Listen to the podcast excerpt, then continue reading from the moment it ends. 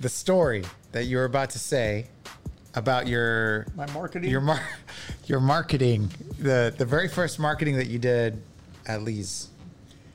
um, I had a girlfriend at the time, and I, we didn't have any money. We just literally just bought the store. My dad said, I need a tax break. And I said, um, if I'm going to run it, it's not going to be a tax break. And he laughed, and I laughed, and okay. So we didn't have any money for marketing, so she went down to, I guess, Hanshaw's at the time. It was a five and dime. And buys a poster board and buys those black sticky plastic rubberized letters. that Yeah, you- yeah. There's like their stencil kind of. But but they're sticky. They then you peel them off and you, and she made a poster and I don't even remember what it said. I guess I had our store hours and phone number and stuff like that, and it was it was by the front door on a on an easel, Mm-hmm. and that was my first first attempt at marketing. it was just like a sign, like a now open Just an or information sign. Hmm. Boom, that was it. And the second that I did was the monitor. well, I, it wasn't the monitor, but it was. I, I re, when I bought the store, of course, your your name gets put out there. So, so I got an envelope in the mail one day, and it says, "You are the expert." And I read it, and what it was a syndicated column. Mm. And what they would do is they would provide you with a weekly set of pieces of information. You know, like uh, cardiovascular disease in 50 year olds plus, you know, according to Harvard Medical School. Or uh, more people catch colds in the winter according to the Utah School of Medicine. And th- and this was a paid ad. It was a paid, well, you, you, you bought the subscription Mm. okay and and then you would you would take that subscription and you would submit it to the monitor and it was on the second page on the right hand side column and it had my name uh, it had the name of the pharmacy my picture and underneath it said ask the expert and it had a list of Different sort of different ailments or problematic And- things. but the expert was always backed up by experts, Mm.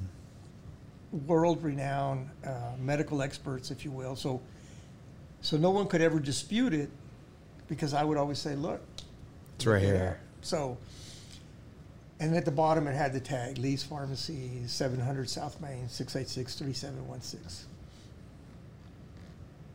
So that was the beginning of my marketing. So I was known around town, I guess in the first five or six years, as the expert Really? because everyone back then there was no social media, TV was expensive, radio was eh. So my easiest, least expensive, and Marketing. affordable piece of marketing was the newspaper column. And I think I spent 25 $20 back in the day Really? for the month. Okay, what's back in the day? 1980. We bought the store April 1, April Fool's Day in 1981. And uh, was there anything to that? well, no, I, I, I told my dad, I said, Dad, either it's going to be really, really good or it's going to be really, really bad. You know, it's April Fool's April Day, but you know what? Let's see what happens. And, and the rest is history. So in the early 80s, uh, and then I, I became known as the expert Mm. uh, because of the ad. So I get this a lot. Like it's called Lee's Pharmacy, right? But Danny Vela, and so how did how did Danny Vela continue to own Lee's Farm? Or where did Lee's Pharmacy come from? We bought the store from a gentleman named um, Lee Acevedo. And he was a good friend of my dad's. Mm. They both went to UT together, both undergrad and pharmacy school. And, and literally, the stores were 60 feet apart. Oh wow! Uh, So he'd go every morning, he'd go have coffee with my dad.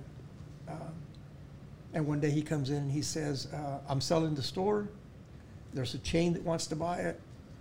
uh, but the lease agreement is like four inches thick. I don't want to deal with that. Mm. What do you think? And I'd been out of school for about two years, Pharmacy school. pharmacy school, and working for a gentleman in Edinburg. And my dad says, Hey, uh, Lee wants to sell the store. Okay, I'll go talk to him. He said, This, this, this, and this. I want so much. Da da da da. Mm-hmm. If you can't get the money, we'll finance it. Okay. My- Like, finance it himself? Yeah, owner finance. Oh, wow. Yeah, he had a partner. Mm. So I went and told my dad. My dad goes, "Yeah, you know what? Go ahead, give it a shot. You know, I need a tax write-off." And the name of the pharmacy was Lee's Rexall Drugs. And back then, his customer base was very, very good. It was it was a good a good cross section of old McAllen, um, high profile names. And I said, why would we change it? Mm. And if we changed it, because my dad's store was professional pharmacy. Oh, okay. If we changed it, what do we change it to? Back in the 80s, for some reason, you know, Danny's drugs didn't sound good. Right, right. Danny's drugs. Didn't sound good today. Uh, yeah, it still still kind of has a little. So, um, but because of the corporate structure and stuff, we needed to change it from Lee's Rexall because Rexall, the Rexall company, wouldn't give us a franchise anymore because they were doing away with the franchises. Okay, so Rexall was was kind of a franchise, franchising name, branding kind of thing. Yeah. What what they did back then was it wasn't a franchise, but you could buy from the Rexall company. Mm. Okay. So there was Lee's Rexall, there was, you know, Any City USA Rexall, there was Joe Blow Rexall, but they were all Rexall stores because they bought from Rexall. Rexall started out as a vitamin company in Chicago way back in the 40s and 50s. Um, but they weren't going to continue the business, so we needed to change the name. And my dad always wanted to do medical equipment. So he says, okay, change the name, put medical equipment in there. I said, okay, how about Lee's Pharmacy and Medical Equipment? And uh, it stuck, and we're still Lee's Pharmacy and Medical Equipment. Although you still go by Lee's Pharmacy. We go by Lee's Pharmacy. That's kind of what everybody knows it as. Yeah. That's sort of the but the but the DBA is Lee's Pharmacy Well, or, or LLC or that was whatever in '81. Um, I think in the late '80s we incorporated because that tax break wasn't a tax break anymore, so we needed to incorporate. Mm. So we incorporated in the mid or late '80s, um, and it was Vela Corp doing business as Lee's Pharmacy. Oh, And it was also including my father's pharmacy, which was professional pharmacy at the time. And then later we bought another pharmacy, Garcia Pharmacy, Pharmacy on 17th Street. So there was a, and then we had several others. And long story short, the corporation still stands, uh, but today it's only DBA Lee's Pharmacy. So, how did you know that you wanted to be in pharmacy? Like, was your, I- would imagine that your dad growing up was like a major influence for you, and uh, because you said he's a he was a pharmacist Yeah. too, right? So you you followed in your father's footsteps. What was that like?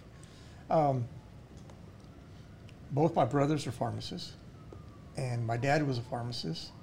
Uh, my parents, my mother more so, wanted me to go to medical school. Mm. I figured, okay, I can't pay for medical school, neither can they. So let me become a pharmacist and pay my way through medical school. Mm. So that was the plan. Um, I got out of pharmacy school and uh, I said, you know what? I don't want to go to medical school.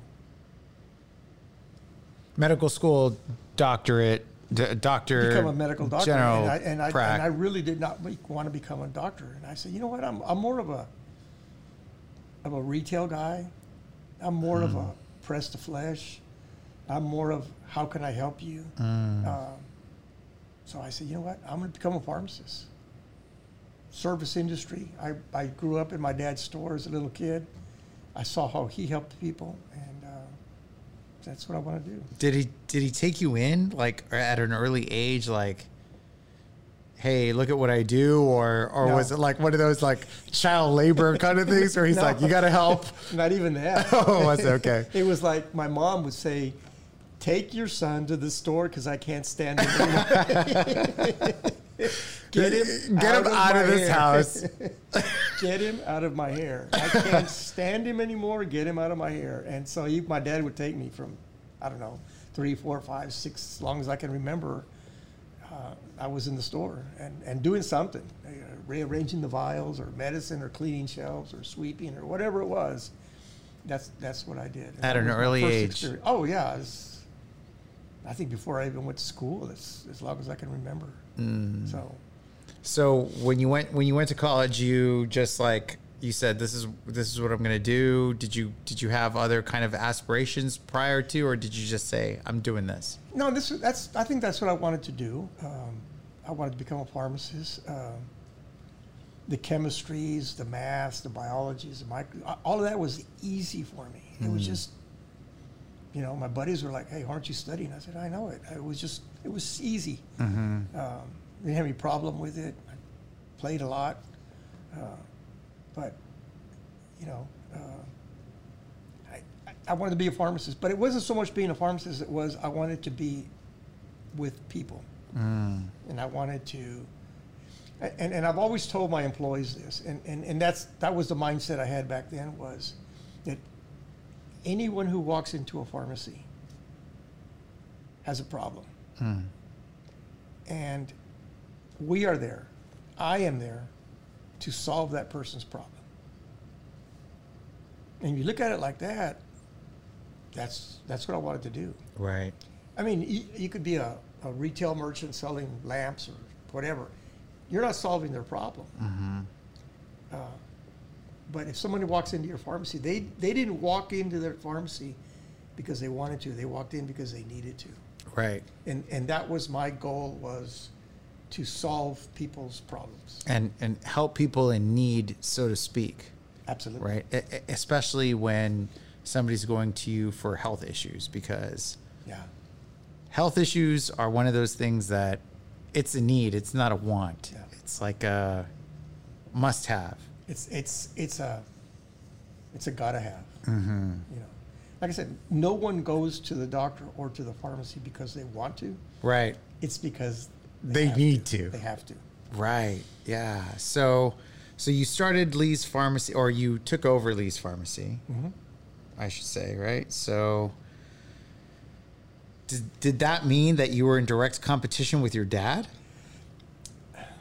No, um, because my dad and Lee had been neighbors on the same block doing the same thing for, God, 20, 30 years before that. Oh, wow. So it wasn't, and even today, uh, I don't see my colleagues as competitors.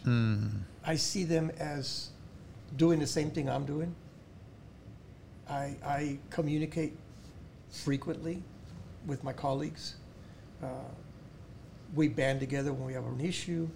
We celebrate each other's victories. Uh, so i- i- it's not competition. And like I've always said, there's enough pharmacy business for everybody. Yeah. So And has um, how much has the pharmacy business changed? no, That's a loaded question, right? Wow. Over the last since nine since April first, nineteen eighty one. no. Um, How many how many times have you had to adapt to that? Every day. Every day. Every day we adapt, we change. Um, but it got to the point where we weren't changing because we wanted to. We were changing because we had to. Uh, God, we, I remember selling a prescription for Keflex back in the 80s. What was Keflex? It's an antibiotic. And Oh. it's still, today, it's still Relevant. for Keflex. And, and to go to the register and charge somebody 20 bucks for a prescription of Keflex, it broke your heart because that was so much money. It, it was like, Sorry. it was like, ah. and you, you almost had to apologize because you had to sell it for 20 bucks. Um, today, unfortunately, it's into the hundreds of dollars, thousands of dollars. For the same. Well, maybe not Keflex, but other other antibiotics have, have gotten just crazy.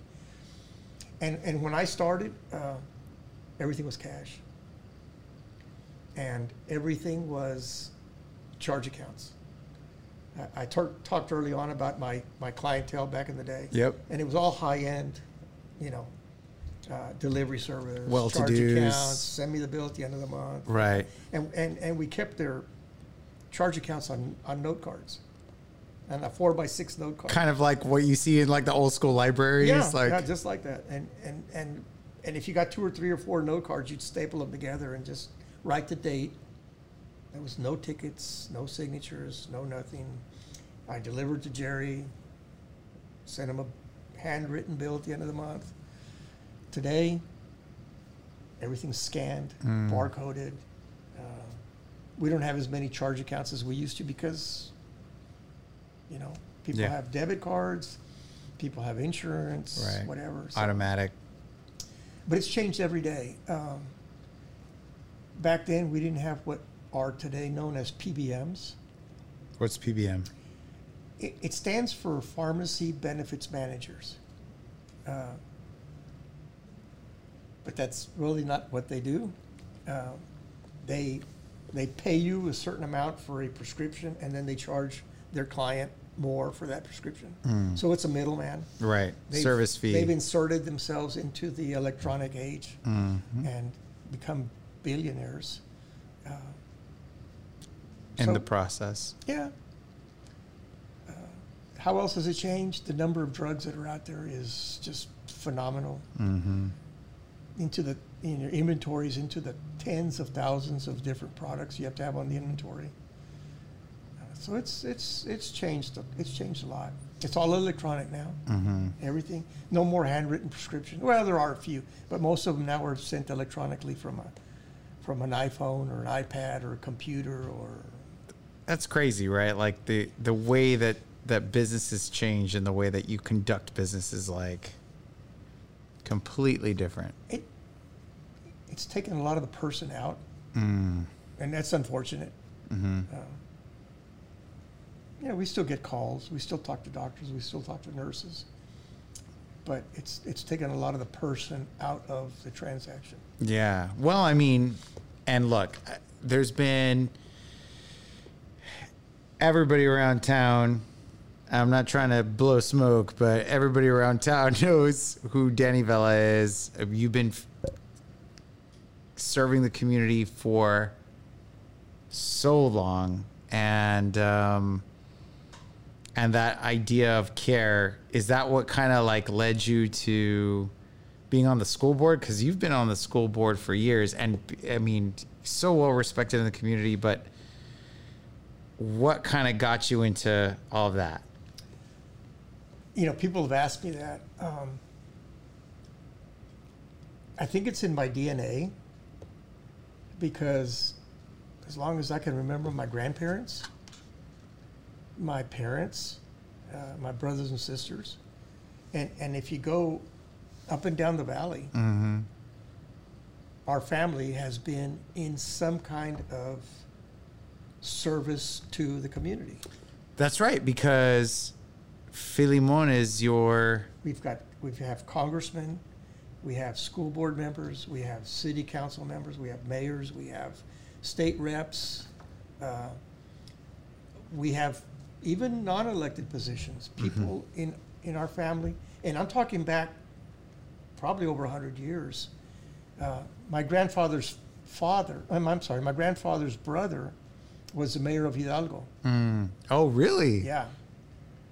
Uh, Ed, Eduardo Vela, fine man, wow fine man. Uh, my grandfather's brother, and and he and my grandfather even had a a twenty mule team that helped build the original set of levees between McAllen and Hidalgo No way. for the floodways that went. So, so, so families has been involved in community service in one way or another Mm. forever. Uh, church, community, uh, civic, nonprofit, profit, whatever it is, we've we've always been. Yeah, because you you're super super involved in your church. I, I I know that too. But like, okay, so what do you think that is? You think that that's like um, hereditary or just like learned, passed down? Um, well, I, I, I said mentioned DNA. I, I I think the propensity to do that is here. the propensity. Uh, I think the propensity to do it is here, but the example that we grew up with Hmm. is the driving factor that, that helps us do that. And uh, it, it was a joke, not really a joke, but it was a it was a laugh line, if you will. Hmm. Uh, our family would have a family reunion, and in our family, the Velas, I mean, it's it's gigantic, and we'd have a family reunion over here at Laguna Seca Ranch because that was an old family ranch, Mm-hmm. and uh, there's two thousand people there. Whoa, are you serious? And they're saying that we would get together on, on presidential election years to elect the next president. That- that's a, it's a laugh line, but right. but I mean that's it goes back that far. Really? Yeah. Man. So Yeah, so I mean, I think that there's there's an expectation that's set when you've got especially the way it sounds is like you've got so many family members contributing to service and contributing to the community and contributing to the greater good of the communities that they serve like do you feel like there's do you feel obligated do you feel what's that kind of um what kind of runs through your mind with that kind of stuff do you feel it's like civic duty we don't see it as an obligation mm.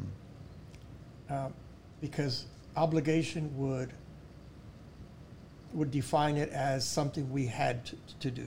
I, I see it more as as a gift, privilege privilege. mm. let me serve you. How can I serve you? In fact, when people come in the store, what do you say? You say, How can I help you? hmm And, and if you take, How can I help you outside of the store? How can I help you? right Can I open a door for you? Can I help you cross the street? Can I help you raise money for the church, Father? Can I help you at the school board? Can I help you help your kid? Whatever it is, can, how can I help you? hmm So it's it's not an obligation. Mm. If it were an obligation, I, we probably wouldn't do it. right But it, I think it's a gift. that I'm able to. mhm. I'm willing to. Uh, I want to. I'm encouraged to. All of the twos to Mm. help are there, and and and it's rewarding. yeah Yeah, a real quick story. My when my when my dad passed away, I I, I gave a, eulogy, Mm. and uh, one of the things I said in the eulogy was, that, that's how my dad was, Mm. and one of one of the things I said in my eulogy was, it's okay, if you can't pay me, I'll hold the ticket. You pay me later.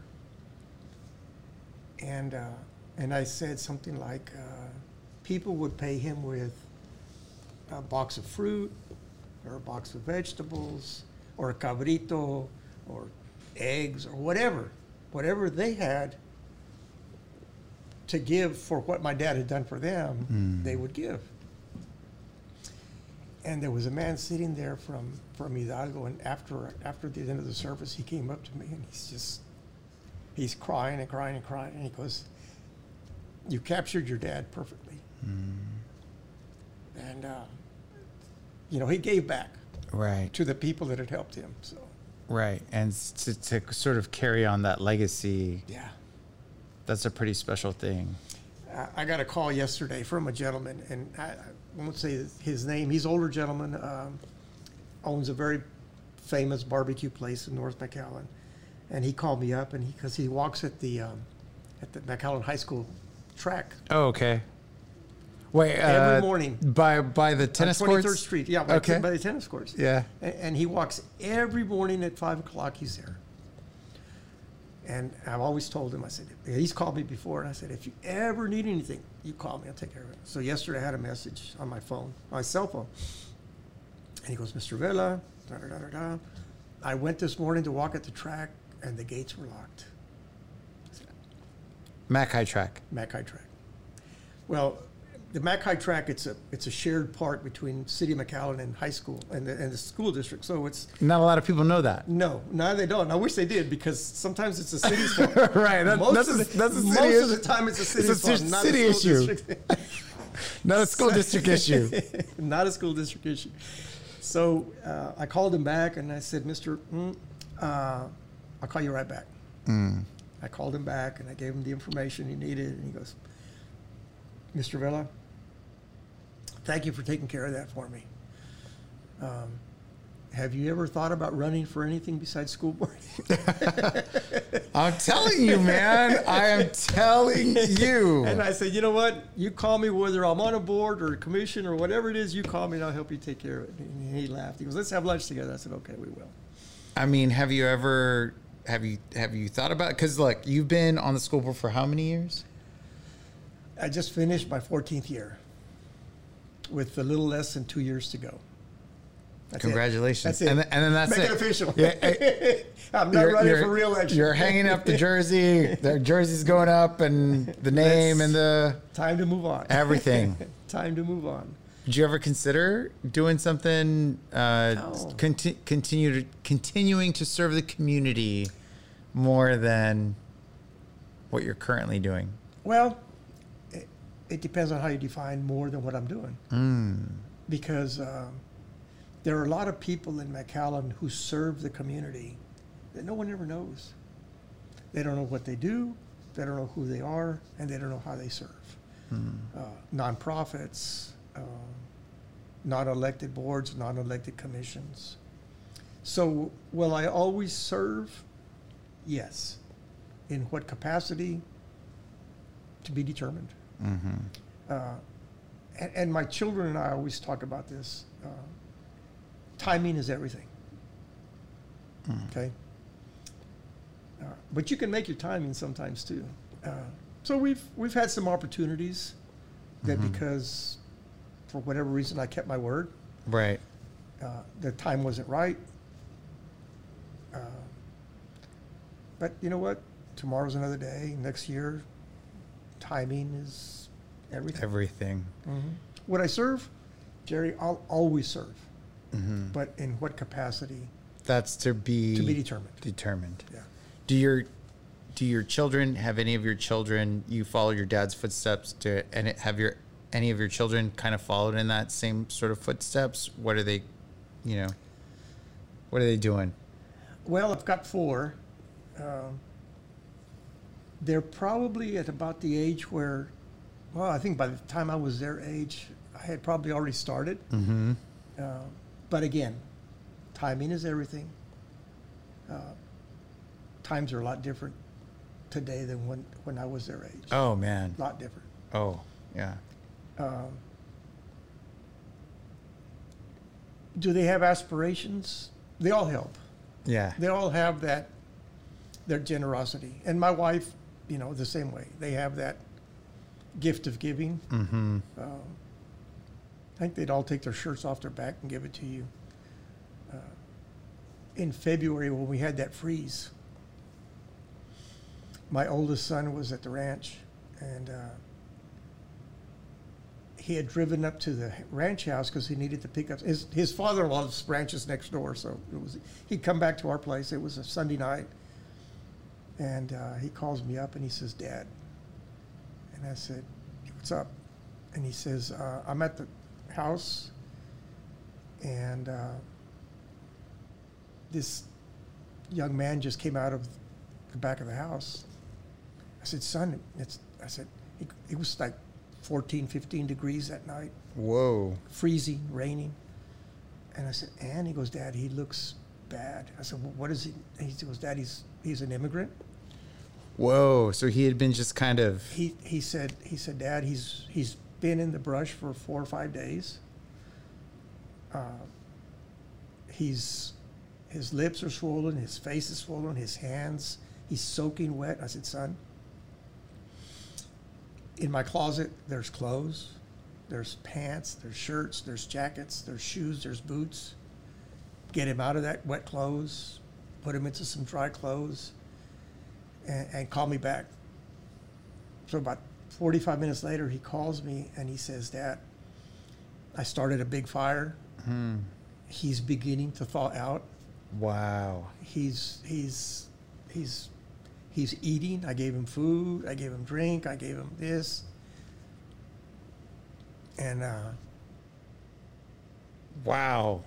and and now it got to the point where the young man was almost it was if he had, I think if he had spent the night he would have died. So after about two hours, two and a half hours, he calls me back and he says, Dad, he called somebody that came to pick him up. And I said, How do you feel? And he says, I think God put me here for a reason. That's awesome. and, and, you know for for a father of twin boys and you know 30 something or early 30s you know and for him to tell you that you know Yeah. pat That's- myself on the back i did something right that's you know? right, that's Yeah, right. so You know, there's there's got to be, you know, f- for your grandfather to do it, your dad to do it, you to do it, and then now your sons to be able to carry on that that regardless of whether or not they go into the same industry, they still have that heart, they still have that that willingness and that not willingness, it's not even willingness, it's like the innate um I guess, thought or feeling of caring beyond what. you know I, I don't even think it's a thought i think it's a reaction Yeah, for them to do what they do yeah, and, and i think my youngest is probably the one that's most Mm. they don't think about it they're there because they need to help and, and, and it's a good thing I, I, I have no problem with it they're not selfish they're not they're, they're generous and, and i'm very proud of that yeah, yeah. Um, and I mean, and and I'm sure that your wife also. Say, you have such a lovely wife. Alejandra is just like amazing. I'm sure she had something to do with it. Oh, 100%. I had nothing to do with it. I'm sure she has a little bit of. She just polished what, what I had put in there. But she's, she's 100% behind all of that. No question about it. Yeah. I give her a lot of credit for raising four great kids and their, their spouses. I mean, they got great spouses, uh, beautiful spouses. How and how how did you how did you how did you all meet? Oh, you talk about uh, arranged marriage. Oh, is that the way it went down? kind of, kind of. Um, it's it's really. Uh, her grandfather and my grandfather were born in the late 1800s. Okay, and her father was a general in the Mexican army. Oh wow, Yeah, Pancho Villa times. yeah, all of those, you know, all of those times. Um, a very well respected general in the Northern Division of Mexican Army. Mhm. And my grandfather, South Texas, you know, uh, and his family. What's really funny is they knew each other because actually the families knew each other back from the 1800s. By the term, by the 1900s, they were all growing up together. Uh, there's a picture of my grandfather and her grandfather playing polo. What? Playing polo.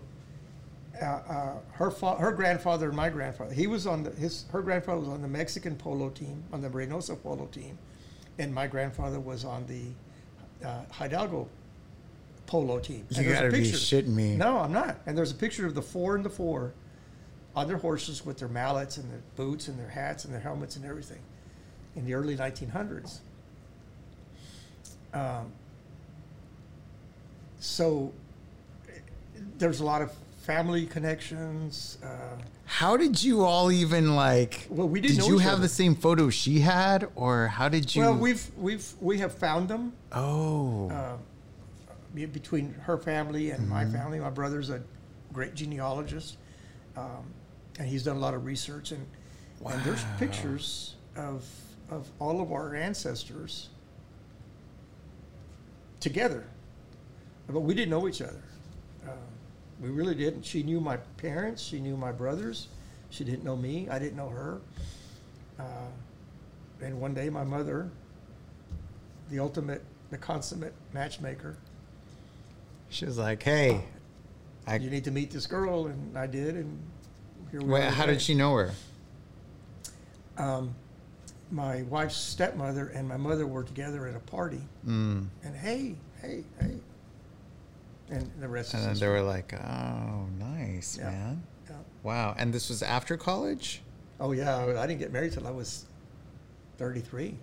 Really? Yeah, So, wow. Yeah. Okay. All right. and she was much younger. Really? Yeah, well, she's- okay. she's yes. That, younger, okay. yeah. Okay. All right. But you already kind of look young, so Uh, Alejandra looks young too. she's she was she's younger, but a lot of my friends got married out of high school. was that kind of the norm, like, or is it, or is I- just don't know if common? It was the norm. It, It was, was- they, either- they either got married out of high school or right out of college, Mm, and they, they were married. So by 22, 23, most of them were married. mm. And I remember being at birthday parties for my friends' kids, and I'd take a different girlfriend at every birthday party, you know? every There's baptism, Danny. Every baptism, a new girlfriend. It was, it was, that's, that's, I was just, but I, I had said to myself, I wanted to be stable Mm. economically. I wanted to be stable professionally, and, and I wanted to be stable community wise. And I think I was. I had my own house, a couple of cars, a couple of dogs. Did that come really early on for you, or was that sort of instilled in you? Oh no. Um, I was five years old. We went to a Houston Astros game. The Astrodome had just opened, and uh, and it was a big deal. I mean, it was the, Astrodome. I mean, Yeah. the seventh wonder of the world, right? Right, Or the yeah. eighth wonder of the world, It was like kind of at that time. That was kind of like the only sort of dome-ish. It was the first in the '60s. It was in the '60s, uh, and I remember. I'll never forget. Um, and I was I don't know five years old, six years old, something like that. And I said, I need to go to the bathroom. So I ran to the bathroom. And I'm coming back from the bathroom, and this guy stops me and he goes, "Hey, you want to sell popcorn?" I said, "Yeah." really? I I And you were at a game? and I'm at a baseball game.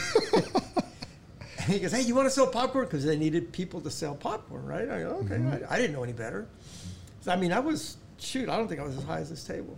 And uh, "You want to sell popcorn?" I said, "Yeah." Let me go tell my parents. Okay, Dad, I'm gonna go sell popcorn. He goes, "Sit your ass down." I didn't buy you a ticket for this baseball game for you to go sell Sell popcorn. popcorn I can for make the some money, Astros. Dad. I can make some money. Sit your ass down. Okay. So that was, I, I've always, Just kind of had that. another one that a lot of people were really surprised at was when I was dating Alejandra. Mm-hmm. She lived in Reynosa. And, and I'd go back every day. Every Every day? day. Every day. Seven days a week, I'd go to Reynosa, whether it was the morning or the evening, every day. But you went to Reynosa, I'm sure, when you were a kid.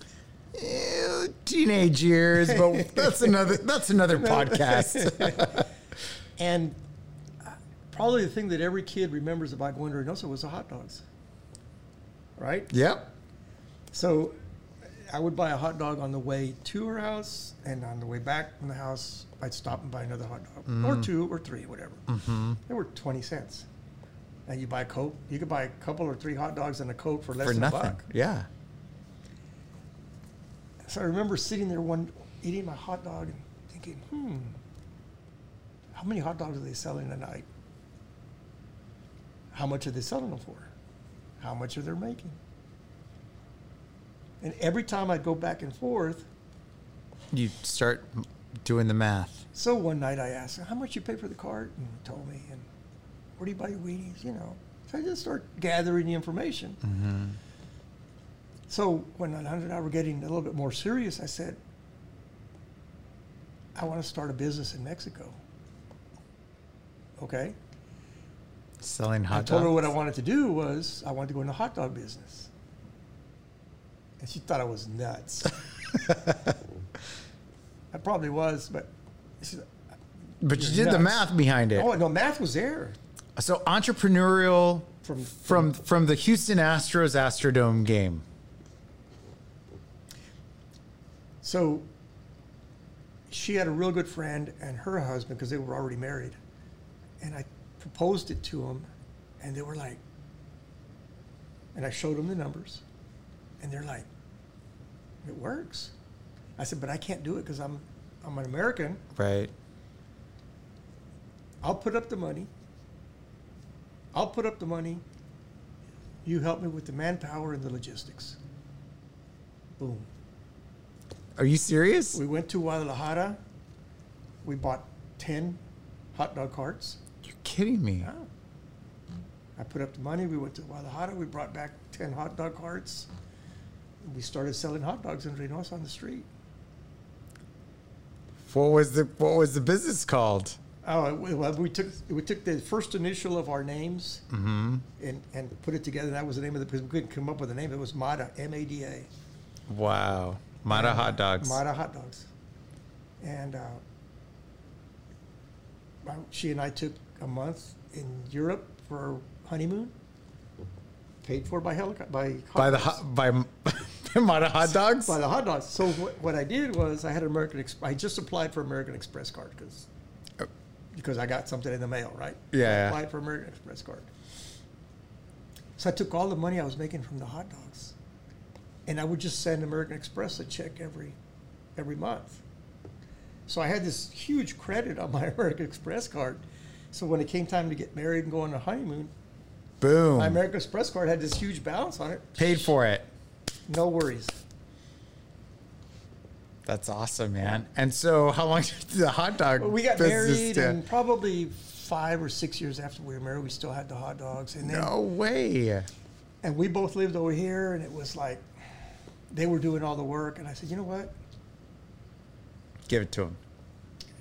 He paid me a little bit for the for the hot dog carts, and it's all yours. You've had a lot of businesses like that, right? I mean, well, not a lot, but Yeah. you've had some businesses where you've gone into multiple ventures. You've done because look, uh, you're a very successful guy. You're a very credible guy. You're a very stand-up guy in the in the community.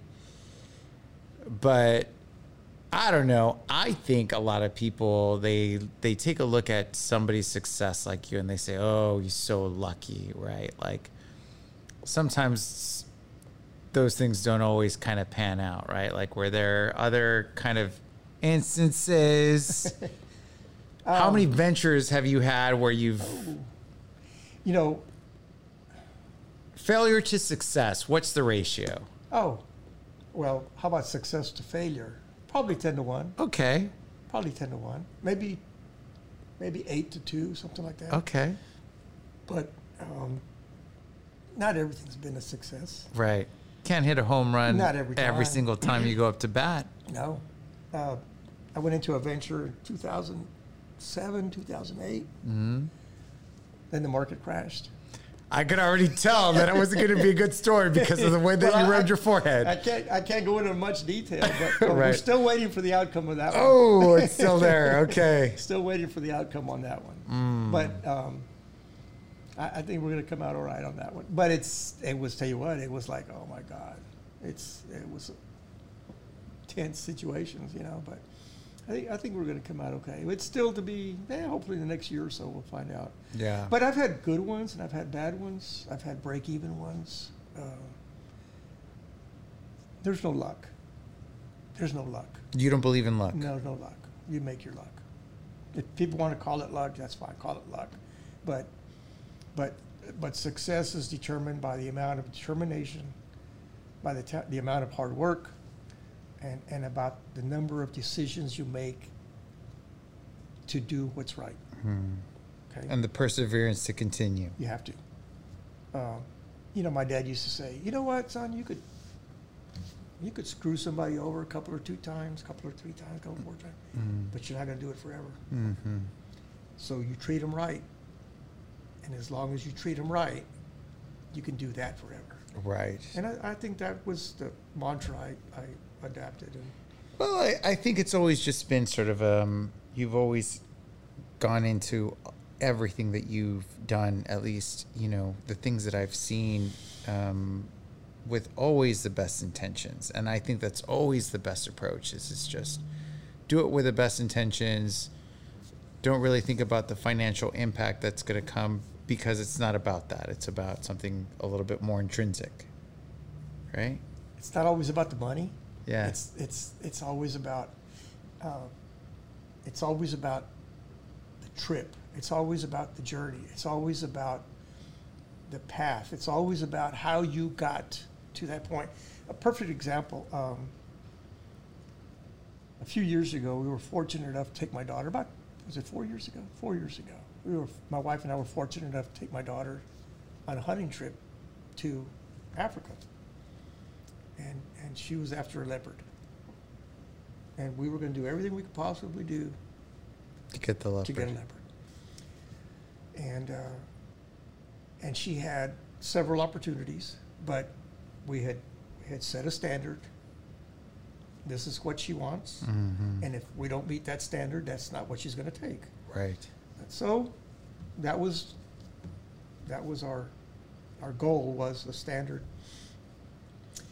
And uh, we had a videographer, and we were there for ten days after a leopard.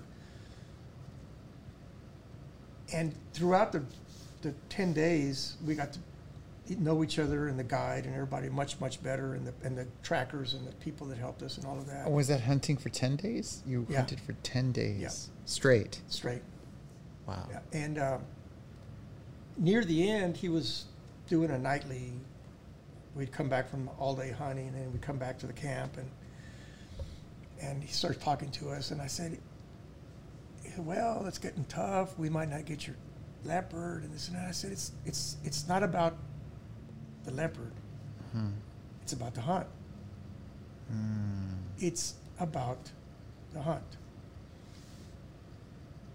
How did you hunt it? Mhm. What did you do to hunt? What did you do to prepare? What did you? It's all about the hunt. The hunt. And we we've, we have filmed a video, and and we called it. It's all about the hunt. And I, I think it's about the journey. It's about How do you go through what, it? what's my legacy at the school board. It's- Right. It's, about my legacy. What did I do for the school district? What did I do in my children's lives? Mhm. What am I doing in my grandchildren's lives? What did, have I done in my friends' relationships? Right. It's it's the that. It's it's not that I say Jerry's my friend. Right. It's how did Jerry become my friend? right. Exactly. And I I think that's how I see things. How did we build this building? right. Yeah. It's not that the building's here. It's how did we build it? Right. And the, and and there's success in that because you understand what it took to build all of the brick and mortar behind this. The sacrifice, the all of the things, right? Like I mean, because there's losses, right? Uh, There's got to be. There's, you know, nobody has a undefeated winning. Maybe Tom Brady. No, not even Tom Brady. Not even Tom Brady, Not you know? even Tom Brady, the goat of NFL. You know, I mean, that guy loses games. You know, so how do you persevere through that? Like, what do you? Um, you know, it's it's. I, I don't want to say it builds character because that's so cliche, Mm, but um, it makes you a wiser person. Um, my kids always ask me, they've asked me, what's wisdom? I said, well, wisdom is only the combination of, it's only the compilation of experiences that you develop throughout your life, both good and bad, to, to help you make the right decisions as you get older, only because you are wiser because of the earlier experiences. So that that's my definition of it of wisdom. What is it? I don't know. I think it's. I think it's. Um, there's a there's a saying, and I'm probably completely butchering it, but it is uh, something like, "Smooth waters don't make for strong sailors," and uh, you know, I think the the harder you go through things, you know, the strong the the harder the fights are, the better the fighter. You know, at the end at the end of everything, and uh, I think there's a lot of people that just don't realize that the amount of success that you've accomplished within your your life, people don't see all of the you know the hard knocks and the you know all of the knockdowns and the things like that, right? Two things. I, I when I was real young, I'm saying my early 20s, if not 19, 20, 21, something like that. I read a book, and it was How to Achieve Financial Success. Mm-hmm. Yeah, okay. There are a dime a dozen on the bookstore shelves, but it's what you do with what you read. That's that's. And one of the phrases was, "A successful man is not the one who makes a million dollars." A successful man is a man who makes a million dollars, loses it, and makes it again. That's a successful man. So, have I lost a million dollars? Yeah, probably.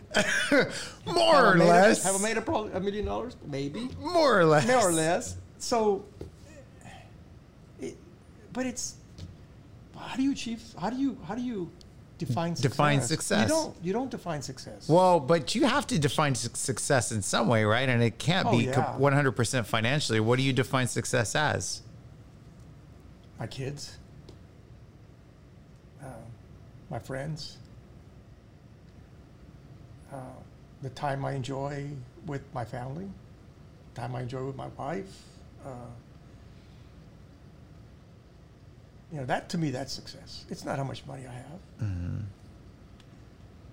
It's it's it's the journey. It's the hunt. Uh, when I was I, also when I was I guess I was reading that book and I was working for this gentleman. I was working in a bar. I came home in the summer one year from UT and I, I was working in a bar. Here or Yeah, at here in UT? Here okay, McAllen. okay. And it was a bar. And I said, I'm looking for a job for the summer. And he goes, What can you do? I said, Anything you want. I need a bar back. I said, What's a bar back do? Well, they pour ice and they wash glasses. Pick up glasses. I'll do it. I think it was three bucks an hour or something like that. Tips or whatever. So I worked with him for about two months. And uh, he was a very astute businessman. No education, but very astute business person, and did very well. And he took a liking to me. I took a liking to him. Uh, he became one of my mentors. You know, in fact, to this day, I still I can still call him. Uh, but he said something to me one day, and he said, I don't, I don't remember what it was. We had, we had had a ball buster of a night, and we had worked, and the place was packed, and there was a line outside the door, and it was just one of those crazy, crazy nights. And at the end of the night, we'd closed up. It was two o'clock in the morning. We finished cleaning up, and we're sitting down having a soda or whatever. And I said, "Man, that was a tough night." And he looked at me, and he said, "Don't ever say that." I said, "What do you mean?" Don't ever say that. And, and if I can say it or not, I don't know if they use the word shit or not, but I'm gonna say it. I mean, you could say it. It's uh, it's on the internet. You could say whatever you Okay. want. So he looks at me and he goes, "Son, if you want it soft, shit in your hand." That And who wants to shit in their hand? nobody. I mean, only the exceptionally Nobody. weird, but you no, know. think about the visual. Uh, Nobody th- wants. no, uh, I Okay. did, and uh, it's So I looked disturbing. at him and I goes, "I don't want to shit in my hand." And he goes, "That's right." And I've, I've, I've, I've, ex- I've shared that with people, and they look at me like I'm crazy. But I, if I want it soft, I'd shit in my hand. I don't want to shit in my hand. Right. don't want it soft. Right. Well, well, I mean, and that's that kind of goes to like understanding that life is hard, right? You got to kind of go in, you got to kind of go into life like, hey, it's going to be hard.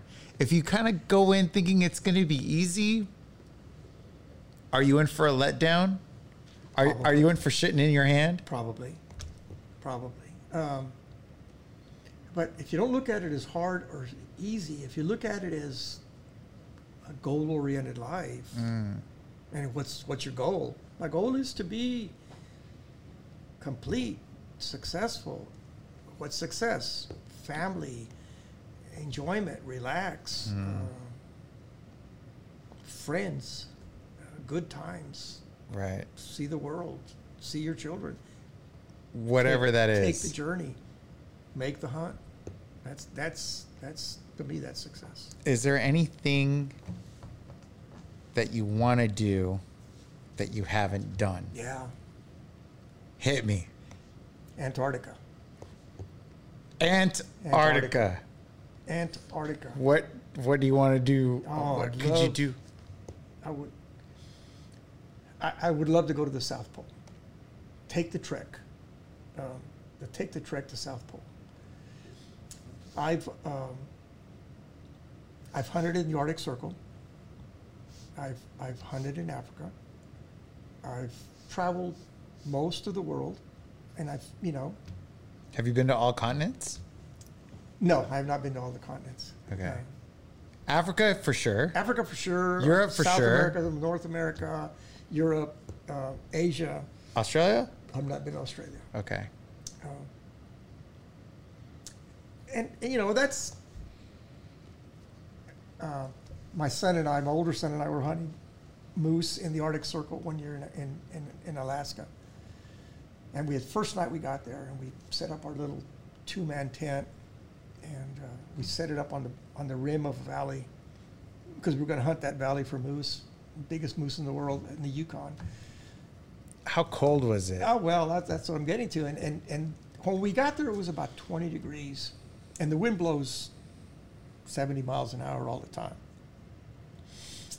So we fixed our little burner, fixed dinner, whatever. We said it's time to go to sleep, and, and it's uh, it's about three o'clock in the morning, and I am literally shaking. I'm so cold, shaking. It's freezing cold. And I reach over and I wake up my son. He goes, Dad, Dad, what's wrong? He goes, Son, I'm freezing. I'm, I'm just, he goes, Okay, what do you want me to do? I said, Lay on top of me. So he laid on top of me. Mm-hmm. And, you know, we, I began to thaw out or whatever. Oh, fine. Okay, fine. We got, so we pulled out our survival blankets or whatever. Um, It was just you and him? well, the, the guides were, there was two guides in another, In 'cause there, was a, there was a horse wrangler and a guide, and they were in another tent down the way. Mm. And, and I said, son, just, just lay on top of me. And that was one of the hardest things I've ever done, is, is sleep Wow. up there in that cold, cold, cold. But, you know, the next morning you get up and. Get up and you do your thing. and get going, and you get go again. So, well, earlier I said I wanted to go to Antarctica, Mm. and, and and I do. I, I I think it would be so, not only because I want to go, but because my kids want to go. Mm. They're they've seen what I've done, and they've experienced a lot of it because they've been with me to Africa, they've been with me to Alaska, they've been with me. My son spent uh, time in in Africa as a assistant professional hunter, so so he got to be Up know, close and personal with. yeah, yeah. And and, I, and I, I should tell you a story about. I told you a story about my first son. I, I should tell you about a story about my other son real quick. He was an, a professional hunter in, in Africa. Uh, Andre. Number Daniel. two. Number two. Okay. The, the architect. Okay, okay. And he's in he's in Africa. And uh, he said, "Dad, you got to come over here. Before I go home, you got to come over here." So I did, and I got there and and. Uh, at, at- they picked us up at the airport. We went back to the the village, if you will, and mm-hmm. and all these local natives, tribes, and whatever you want to call them, come out, and and they thought my son was was the king. He really, they, I mean, and I look around and I'm like, son. They're all wearing A and M shirts. They're all wearing A and M caps. Like, what, what are you doing? They're like, gig 'em. and I'm going, no, no, that's wrong. Anyway, we joked about that. Beat the hell out of you. to and, you. And and he says to me, he says, you know, Dad, I, I said, these guys really like you. And he goes, Dad, they like me because I treat them like people. Mm. And this is a 20 year old kid telling me that these these people from these Africans, mm-hmm. and and they're calling him Shadi. I said, what does Shadi mean? Shadi means well, revered one or hierarch or whatever. Wow. And he was like, so why are you calling Shadi? Because because they hold me in High regard. high regard. And he said, Dad, they're people. Mm-hmm. And, and they just want to be treated like people. And I've treated them the whole time I've been here, I've treated them like people. That was another one of those Yeah. I'm successful moments. Got it. You know? Yeah. I, I did. You instilled something. Yeah, that was That's that, long that was- lasting. that was a successful moment for me.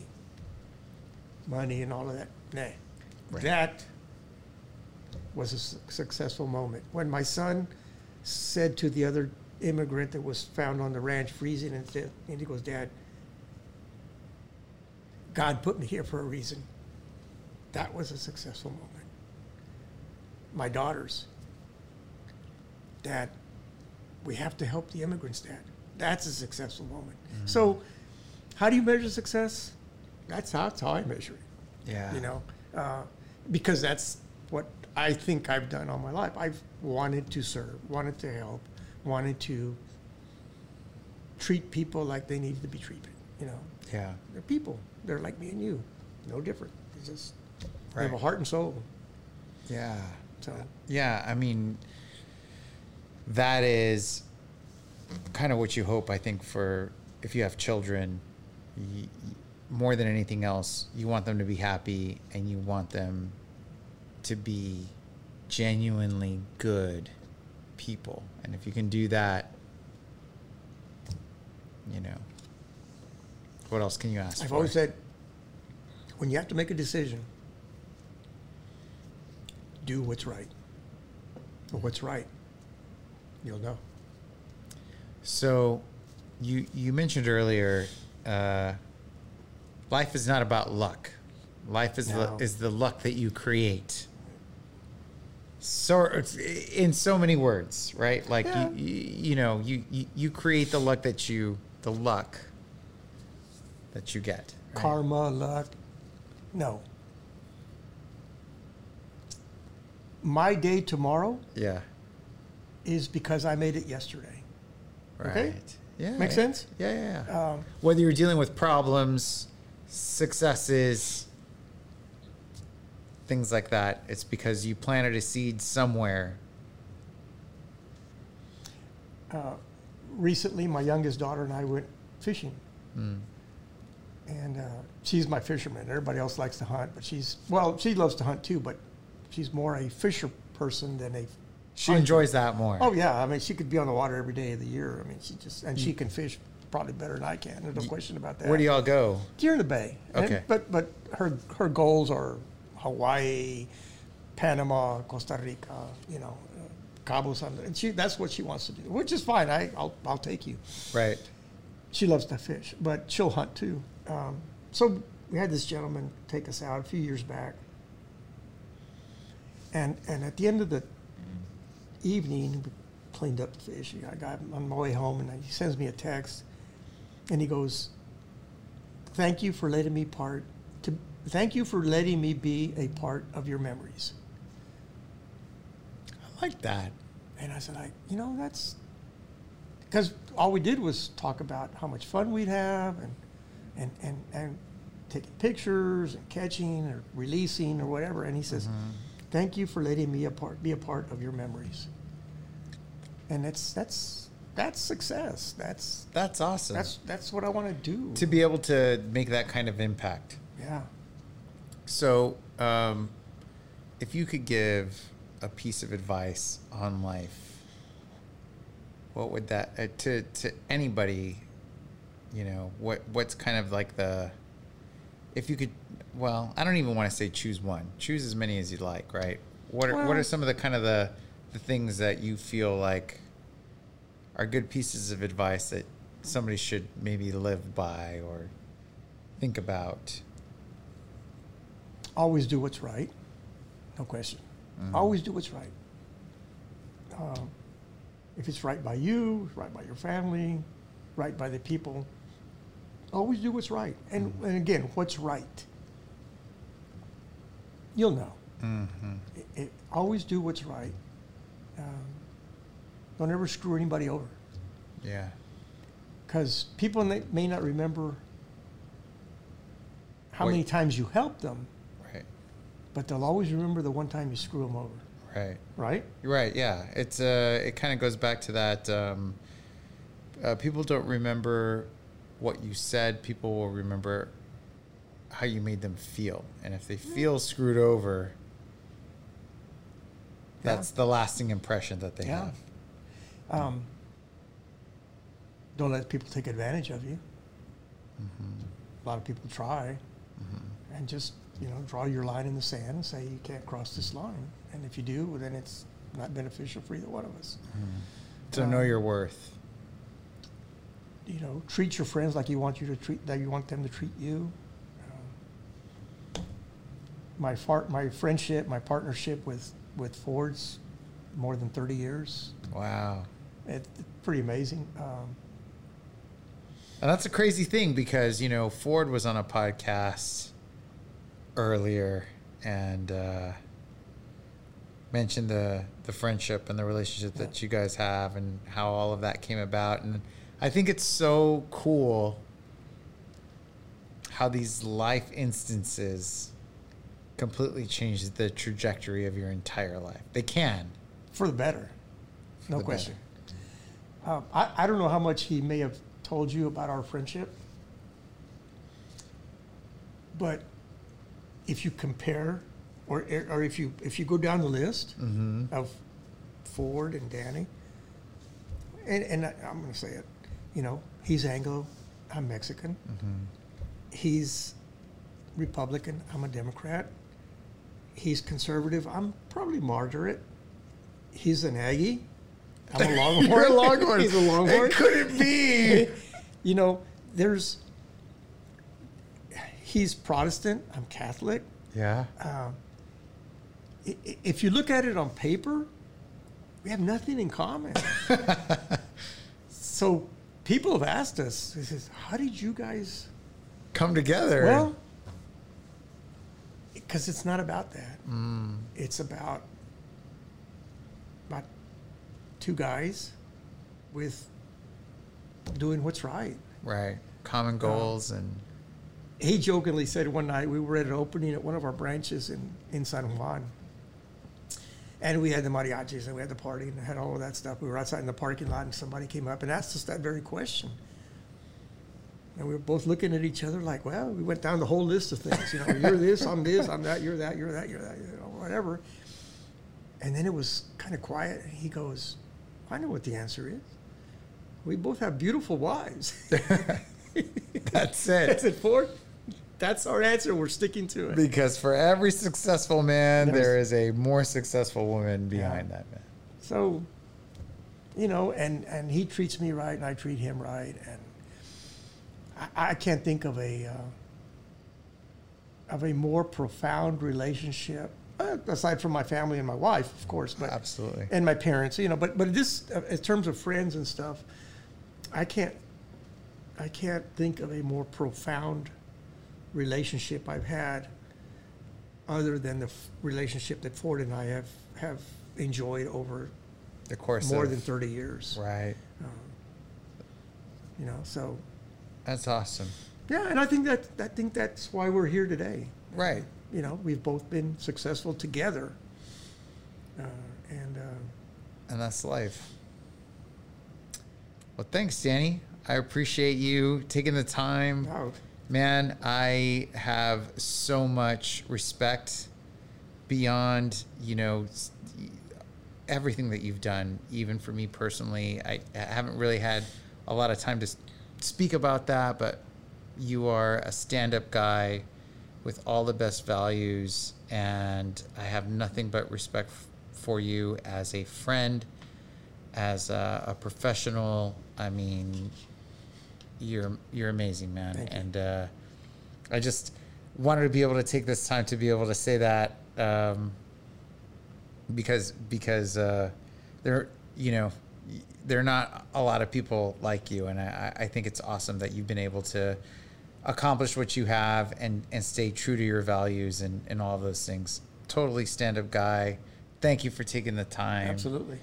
Absolutely. And uh, we'll see you on the next one, man. Absolutely. I'm, you know, I'm free all the time. The journey continues. the journey continues Cheers, the- my friend. to the hunt. Yes, sir. To the hunt.